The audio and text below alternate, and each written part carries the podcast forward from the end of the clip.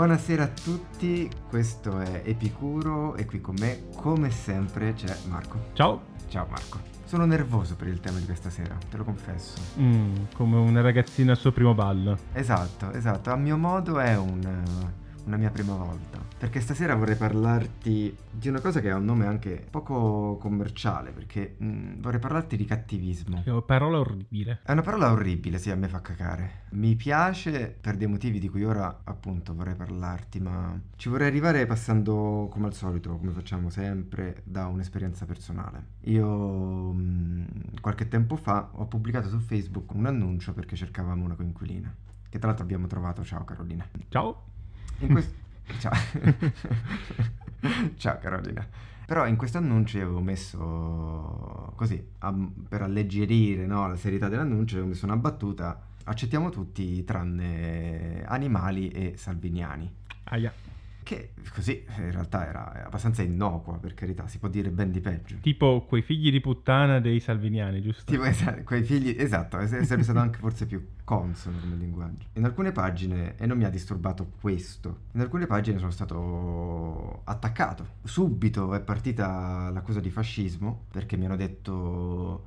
Ah, vedi, eh, non vuoi i salviniani in casa, ma così facendo sei fascista, perché eh, solo un fascista impedisce le opinioni degli altri. Ma veramente non Eh. funziona così, però vabbè. Esatto, non funziona così. Quello non mi ha importato più di tanto.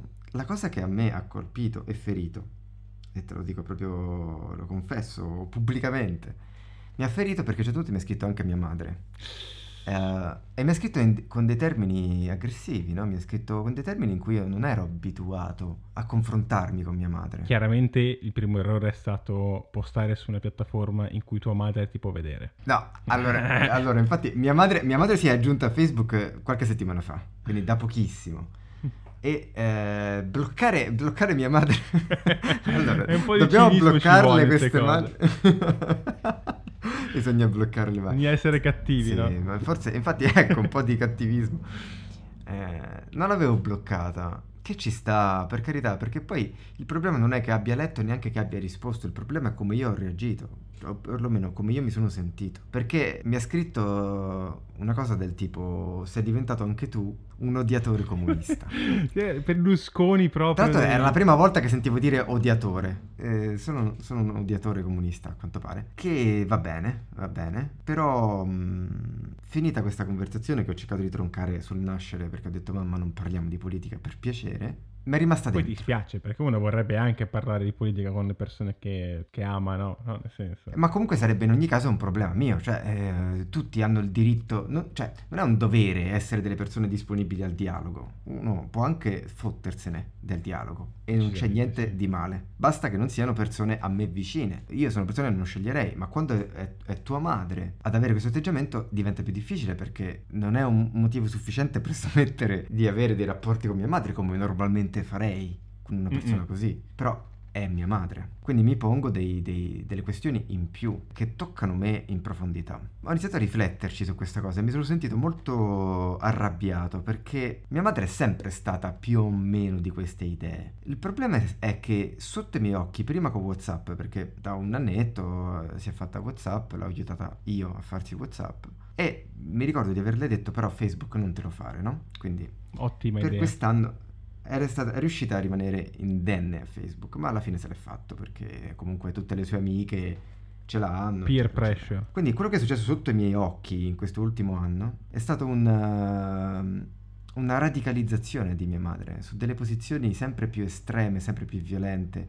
Io delle volte quando torno eh, a casa dei miei e rimango qualche giorno durante le vacanze, queste cose così, sento, perché poi mia madre è, è poco eh, sottile, cioè mette a, a palla il telefono, quindi si sentono queste cose della Meloni, no? Queste No! merde, i negri! No, si sente la Meloni in tutta la casa. Cioè, no, eh, quindi Che incubo. so benissimo che genere di materiale lei assorbe ogni giorno. Ma no- anche quando non è la Meloni, anche i cialtroni da Facebook. Sì, poi il problema proprio è che ogni giorno, perché lo vedesse Eh, una volta, nuovo. dici ti passa, pensi, Esatto. ti Ci sposta sta. un pochino. Come il TG. Sì, delle volte il TG ti fa vedere delle cose pesanti che ti fanno arrabbiare, no? Notizie Mhm. violente spesso. Ma Facebook il problema è che è costante, costante, ogni giorno, dalla mattina alla sera, mia madre ingurgita violenza. Quindi mia madre si sta radicalizzando, che so che sembra fa ridere da dire. Cioè a me Sì, la io quando ci ho casalina, pensato prima, di, prima di mi si sta radicalizzando la mamma, cioè, ma ti rendi conto? Questa si fa esplodere. Eh no, scusami, se è radicalizzato di destra va ad accoltellare gente a caso, non si fa esplodere. Ma, scusami, nemme- eh. ma non è vero, non hanno nemmeno quello. I radica- cioè, allora, radicalizzarsi a destra significa semplicemente che posti su Facebook. Questo è quello che fa un radicalizzato di destra. Cioè, non fanno manco, manco. Si facessero esplodere almeno. Avrei un minimo di rispetto. Ma niente, nemmeno, nemmeno morire per la causa. Eh, eh, sono, sono terroristi da, da divano questi. E però, appunto, è, è mia madre. Che roba difficilissima. Perché poi ovviamente cioè, comincia a essere estremamente difficile proprio interfacciarsi su qualsiasi tema. Perché Esatto. piano piano senti i tentacoli di questa radicalizzazione espandersi verso anche altri temi ed è un attimo che poi ogni cosa tu dici torna un po' a quelle cose. Esatto, esatto. Ed è, è bravo perché è proprio questo. A meno di parlare tutto il tempo del... non so neanche del, del tempo, ne- neanche del tempo perché adesso c'è il clima, il problema del clima, per cui è un attimo... Però, che- ah, che poi, ecco, se ti azzardi a nominare il problema del clima, la prima cosa che ti torna è, ah, che, che credi a queste stronzate di Soros. Eh, no? Eh, c'è sempre Soros, quel poraccio che per carità non è... Poraccio no, proprio no. Non è un poraccio, ass- assolutamente, ma non è nemmeno il, un cazzo di, di burattinaio dietro ogni cosa che ti passa per la mente. Cioè, il Covid è Soros, eh, il, il- il- il cambiamento climatico è Soros, è tutto Soros. Cioè, questo- quest'uomo non c'ha un attimo di tempo libero. Come dicevi tu, il problema è che prende tutto, avvolge tutto, i tentacoli entrano dappertutto. Ed è questo il motivo per cui adesso ho bisogno di parlarne, perché persino uno scambio minimo. Mia madre si è sempre innervosita, non per le mie idee, perché comunque sono idee distanti da lei, ma non mi si era mai rivolta con quell'aggressività da nemico. Cioè io mi sono sentito addosso gli effetti della polarizzazione estrema che sta accadendo in questo momento, dove l'avversario non è più un avversario politico con cui tu semplicemente non sei d'accordo, l'avversario è il tuo nemico mortale, cioè questa persona ti minaccia in qualche modo. E quindi tu ti devi difendere. Io devo dire che ho un po' fatto la cosa al contrario, perché a furia di parlare con mia madre dei miei problemi generazionali, no? Da millennial, Sì. e lei è la boomer, mia madre non ne può ok. più. ok. Sono io il problema nel- nell'equazione in questo caso. Ah, ok, È lei che ti evita. Dico, "Ma No, ti prego, no. Marco, non mi rompere i coglioni col, col clima. Che questo forse, guarda, preferirei un non cacarsi e non, non- non darsi retta, lo preferirei molto. No, lei si sente molto attaccata personalmente quando io ho un problema che dico magari eh, la nostra generazione purtroppo è abituata a dover cambiare lavoro spesso, mentre la vostra era di persone che magari facevano 40 anni lo stesso lavoro e lei si sente subito Mhm. molto attaccata personalmente perché lei non è i boomer, giustamente. Certo. Eh, Esatto, come esattamente esatto. io non sono i millennial. E quindi questo genere di, di retorica la irrita terribilmente adesso. Quindi in realtà Mm. è- non è radicalizzata. Sono io quello ri- radicalizzato che riporto sempre il problema generazionale.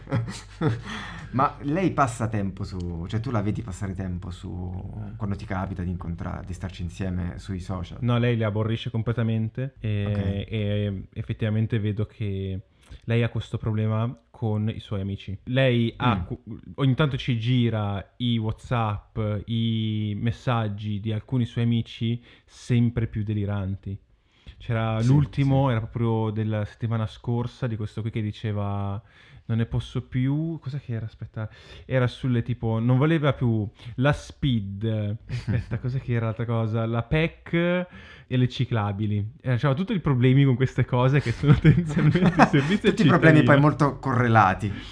E, e questa persona gli irritava avere questi servizi utili Mamma come requisito ormai quasi perché sono tendenzialmente Sì, sì, cose sì. utili. Ci stanno fanno- tracciando. Non è tanto per la questione di tracciamento, è proprio che sono idee di un pochino progressiste. E, sì, che... è una cosa che viene percepita come un attacco comunque, il progresso in generale. Mi sembra, io ho questa impressione, dove in tempi di crisi in particolare, in tempi dove certezze solide per queste generazioni, adesso mia madre ha, ha 60 anni, questa generazione è rimasta attaccata a delle consuetudini solide per tanti anni tutta la loro vita lavorativa quantomeno. E per loro adesso ogni forma di cambiamento è una minaccia aperta, è una minaccia alla loro identità, è una minaccia a come loro si sono immaginati l'ultima parte della loro vita e oppongono una resistenza che però si fa sempre più violenta.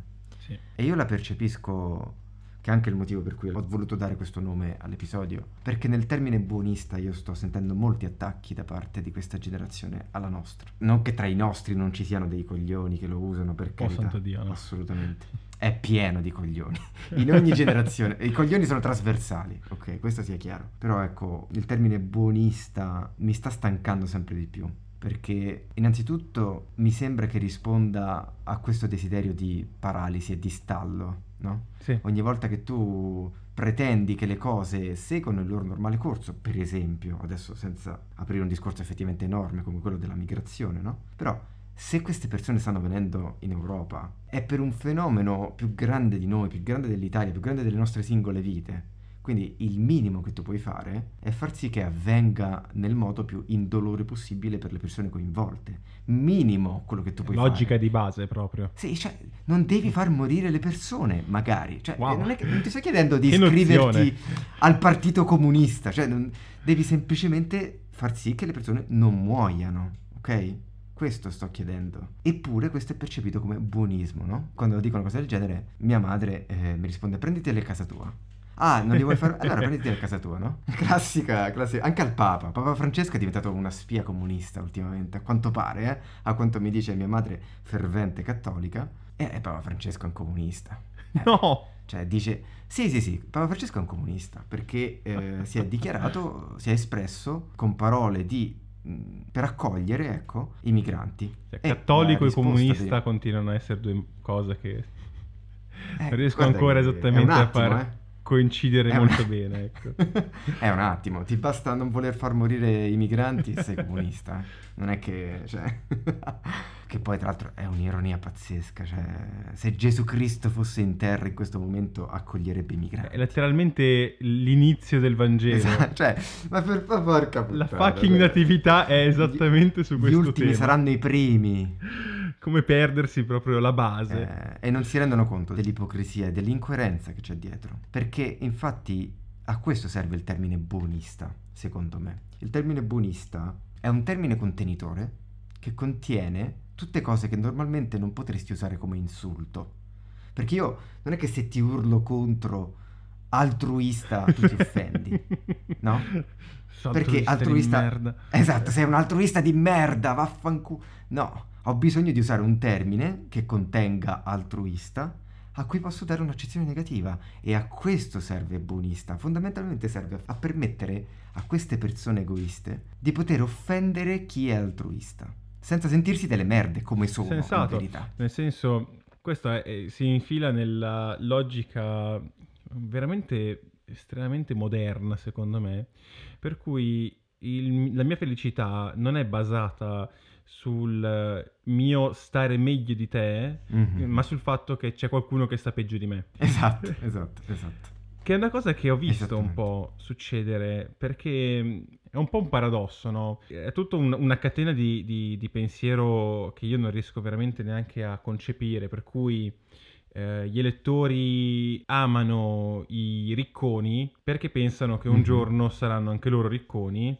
e quindi vogliono meno tasse per i ricchi perché sì. un giorno potrebbero essere loro a prendere quei soldi, no? Cosa che non succederà mai, esatto. no? Ovviamente. E nella stessa, nella stessa, catena di pensiero poi c'è alla fine che tutti quanti devono farsi il culo, non ci devono essere cose gratis, ognuno per sé, Dio per tutti, gli italiani prima di, di tutti, no? Cioè, esatto. È tutto sì, un, sì, sì. un agglomerato di fondamentalmente egoismo sempre più spinto, sempre più spinto, in Sì. una narrativa che non ha alcun senso logico, è assolutamente fomentata da questi personaggi che hanno capito che un modo eh, eccellente per eh, ottenere i voti non è tanto portare un piano concreto, ma semplicemente dire l'opposto che quello, di quello che dicono gli altri. Per cui arrivi Sì. al punto che veramente ho delle persone che conosco che sono contro le piste ciclabili e io veramente ancora ad oggi non riesco a capire come uno possa essere contro le piste Eh, dai, ciclabili. Cioè, giuro, non, non riesco veramente a immaginare qual è il Allora. filo logico con cui puoi arrivare a questo punto. Perché la bicicletta è di sinistra. Eh, la Esatto, prima cosa che mi viene da dire è che la bicicletta è di sinistra. L'unico, l'unico appunto è che non è un qualcosa che usi tu e quindi Prenditi la bene. macchina. Sì, hai ragione. Buonismo è usato per raccogliere dentro tutte queste cose che altrimenti sono inattaccabili tendenzialmente. Cioè, com'è che puoi dire davvero no, queste persone non le voglio a casa mia? E poi quando gli dici, ma guarda che poi muoiono nell'oceano, queste persone dicono non sarebbero volute venire. Esatto, stessero a casa loro, no? È così assurdo ovviamente pensare questa cosa che solo rigettandolo completamente e buttandolo via fuori dal- da, da ogni possibile contatto con la logica riesci a mantenere il- la tua integrità morale. Esatto, Perché altrimenti non- non- non c'è un modo con cui tu puoi veramente ragionare con questi termini. Ma non solo, ma poi è anche una, una logica autodistruttiva sulla lunga distanza, perché se ognuno davvero pensasse soltanto a sé, tutti crepiamo. Quindi è veramente miope ed è tipico, io credo, poi appunto forse mi sto lanciando in, in un'analisi magari che non sono in grado di padroneggiare. In momento di crisi economica, il mio minimo è che almeno c'è qualcuno che stia peggio di me. Mm-mm. Quindi devo fare di tutto per far sì che non esistano più tutele per chi ha poco. Esatto. Perché io che sto soffrendo, allora chi è che mi tutela a me? Ho visto le persone su Twitter rompere il cazzo a quelli che dicevano togliamo le rette universitarie, questo si parla per l'America, e c'erano queste persone che dicevano eh ma io l'ho pagata e adesso questi qui ce l'hanno gratis e chi è che mi ridà i soldi? Che è proprio questo, tu devi stare male perché io sono stato male, allora Sì, devi sì. stare male anche tu. Esatto. E se non stai male è un affronto nei miei confronti. Guarda, questo si inserisce poi in un clima del terrore che io sento molto attorno a me, perché io vivo in una città grande, no? E sento sempre tutti quanti parlare eh, dei furti e dei ladri Ah, certo, e certo, del- certo. dei problemi di questo genere, no? E ti entra dentro, più senti queste cose, più piano piano cominci a pensare che la tua città non sia sicura. Chiaro che ci sono zone della città in cui devi fare un minimo di attenzione a, a Certo, quello come che in fai. ogni grande città. Comunque, quando poi guardi veramente i dati dei furti o comunque dei crimini, sono sempre in decrescita in praticamente tutto il mondo occidentale Sì. Da decenni ormai. È la percezione che cambia. Ma la percezione dell'insicurezza è aumentata. Cioè, questa Esatto. dissonanza completamente fabbricata dalla comunicazione dei social network e io in assolutamente particolare i social. Eh, inserisco comunque anche la- i media tradizionali perché io TG eh, li considero assolutamente Certo. strumenti di terrorismo più o meno. Lo sono, lo sono, però il social ha reso, con la logica del like, con la logica del click e del guadagnare in base ai click, ha reso il sensazionalismo, il catastrofismo, tutte queste posizioni estreme del stiamo venendo sostituiti, no, sostituzione etnica, tutte queste espressioni di un'estrema violenza, no? Cioè mia madre, eh, adesso scusami, ritorno a parlare No, di no, mia ma madre, fai benissimo. perché è il mio esempio più vicino, perché io non ho, io non ho amici così. Non mi sceglierei mai nessuno così nella mia vita e se mi capita di sentire qualcuno così su Facebook semplicemente lo, Lo lo ignoro. Però questo fa parte blocco. della bolla perché loro stanno facendo lo stesso con te e tu ti crei la tua bolla, quindi questo è un problema. Io seguo queste persone perché voglio sentire questi, questi, questi pazzi come ragionano Sì, per stare sono attento. dei pazzi. Sono dei pazzi, sono dei pazzi. Infatti forse il ruolo che, che sta svolgendo mia madre è proprio quello di impedirmi di cascare dal pero. Perché quando mia madre dice il PD sta facendo venire gli immigrati in Italia per sostituire i bianchi, e, e lo dice sul serio. E non è per, per, Non voglio adesso prendere in giro mia madre, per carità, mia madre è una No, no, persona- no, no, povera. Però quando lei dice questo, io effettivamente entro in contatto con un tipo di pensiero che non credevo possibile. E non ho gli strumenti per combatterlo perché ormai la, la, la radicalizzazione, diciamo, la polarizzazione, quello che vuoi, è avvenuta. Siamo già stati messi su due bolle separate, tra noi c'è solo ostilità possibile. E tutto quello che possiamo sentire dai rispettivi organi di informazione sono solo conferme di quello che già sappiamo, di quello che già pensiamo, anzi, ancora meglio. Per esempio, la, eh, quello che dicevi tu no, della violenza. Mia madre pure, eh, ma tante altre persone come lei, percepiscono che c'è un'insicurezza crescente, no? Quando è oggettivamente falso. Ma questo perché? Perché su tutti i canali che, in cui lei sta sono canali dove eh, il click e il sensazionalismo del il migrante ha ucciso questo, ha rubato quello, ha stuprato quest'altro. Quello fa click, quello fa tendenza e quindi di quello si parla. E quindi se tu apri quella pagina sembra che ogni giorno succede solo quello. Questo secondo me è il fenomeno che c'è alla base. E i social hanno, hanno moltiplicato per mille quello che il TG faceva. Perché il TG ti bombardava di terrorismo all'ora di pranzo, all'ora di cena e fine. Eh, arrivavi a essere completamente desensibilizzato sì. verso il terrorismo. Sì, mangiavi gli spaghetti caso. mentre ti dicevano, eh, c'è una guerra in corso, muoiono queste persone. Mille sì. morti per questi attentati in questa settimana. E non inarcavi neanche il sopracciglio. Minchia. La normalizzazione della violenza ce l'abbiamo sotto gli occhi, infatti. Adesso non è raro sentir dire sparate i barconi, no? Affondateli in mm. mare, che letteralmente significa fate una strage, cioè letteralmente si invoca alla strage, no? Più normalizzazione di violenza di questo io non so cosa possa esserci. E mi preoccupa, mi spaventa e mi sento atterrito perché non so bene cosa fare non so bene come comportarmi. Io sento che la scelta che sta venendo fatta da una fetta larghissima della popolazione è la scelta dei vigliacchi.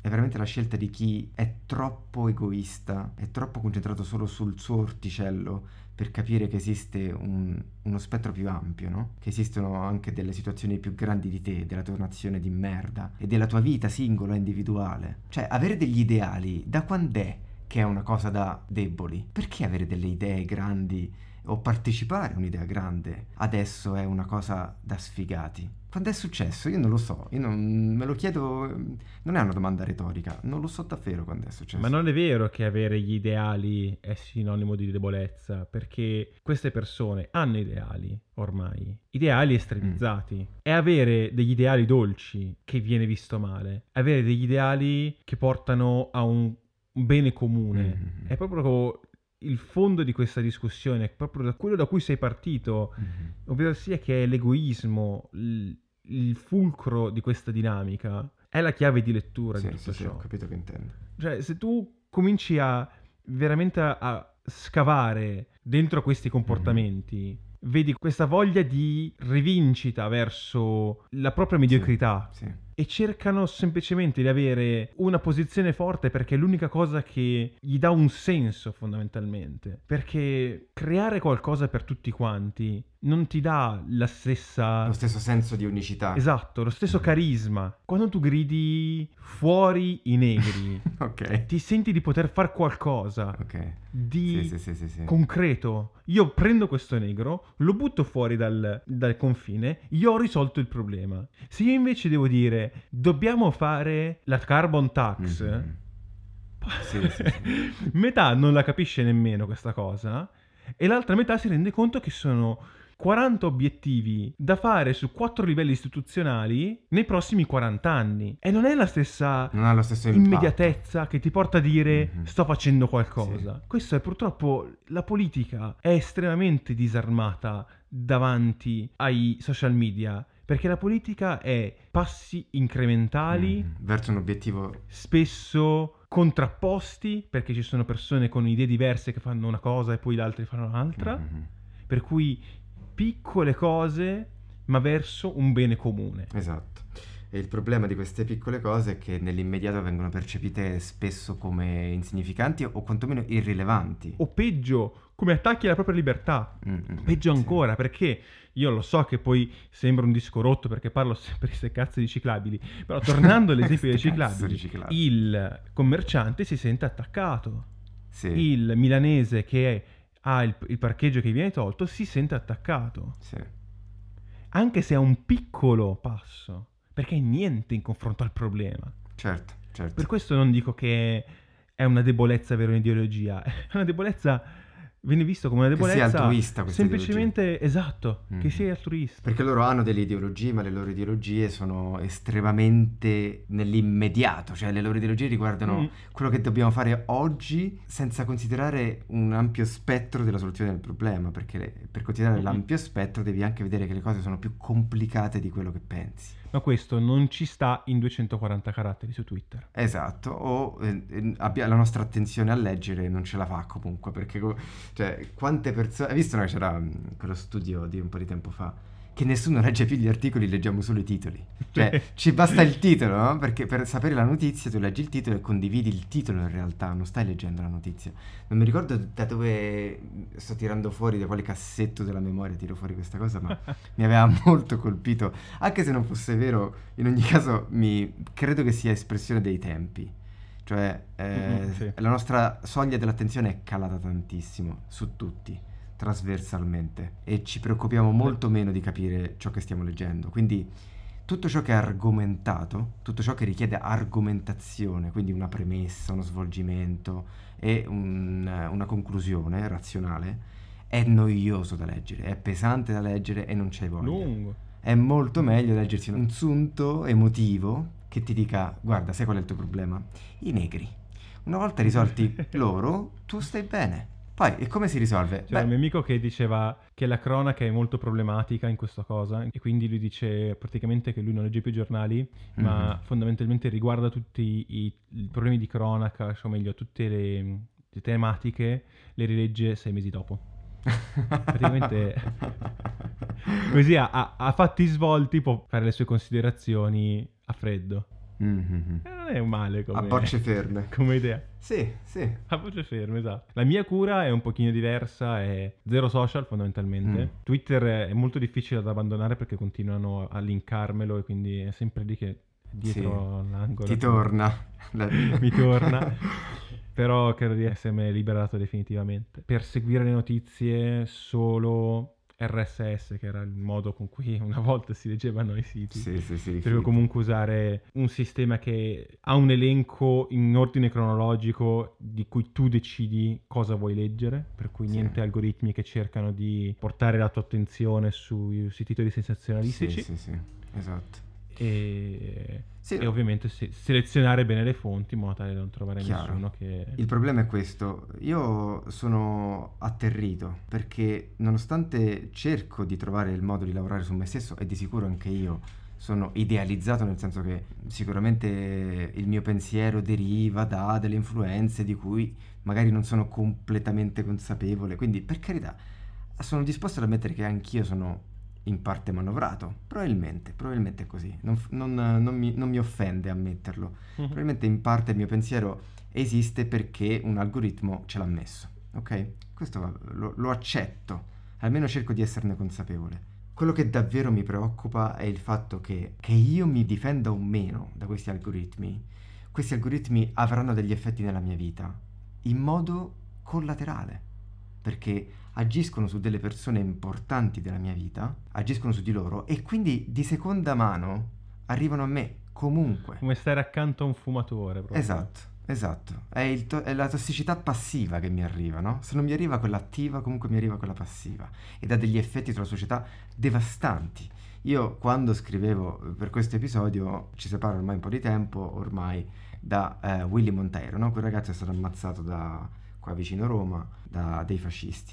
Eh, Tiro fuori questo evento di cronaca perché questa polarizzazione estrema, questa radicalizzazione estrema, fa i morti, li fa i morti, agisce sulla società, agisce in modo tangibile sulla società. Ed è questo che davvero mi fa male, no? È questo che davvero mi ha ferito anche di quello scambio con, con mia madre, che poveretta gli fischieranno le orecchie. Alla fine non resta lì, no? In questa sfera così sfuggente del Il social. cattivismo ha Delle conseguenze dei reali. Sì, reali, tangibili e anche gravi, come la morte di un ragazzetto. Combattilo con il buonismo. Sì, esatto. Bisogna resistere al desiderio di essere vigliacchi, perché tutti quanti ce l'abbiamo. A nessuno di noi va di essere quello che si alza e dice la cosa per cui sa che verrà tacciato di buonismo.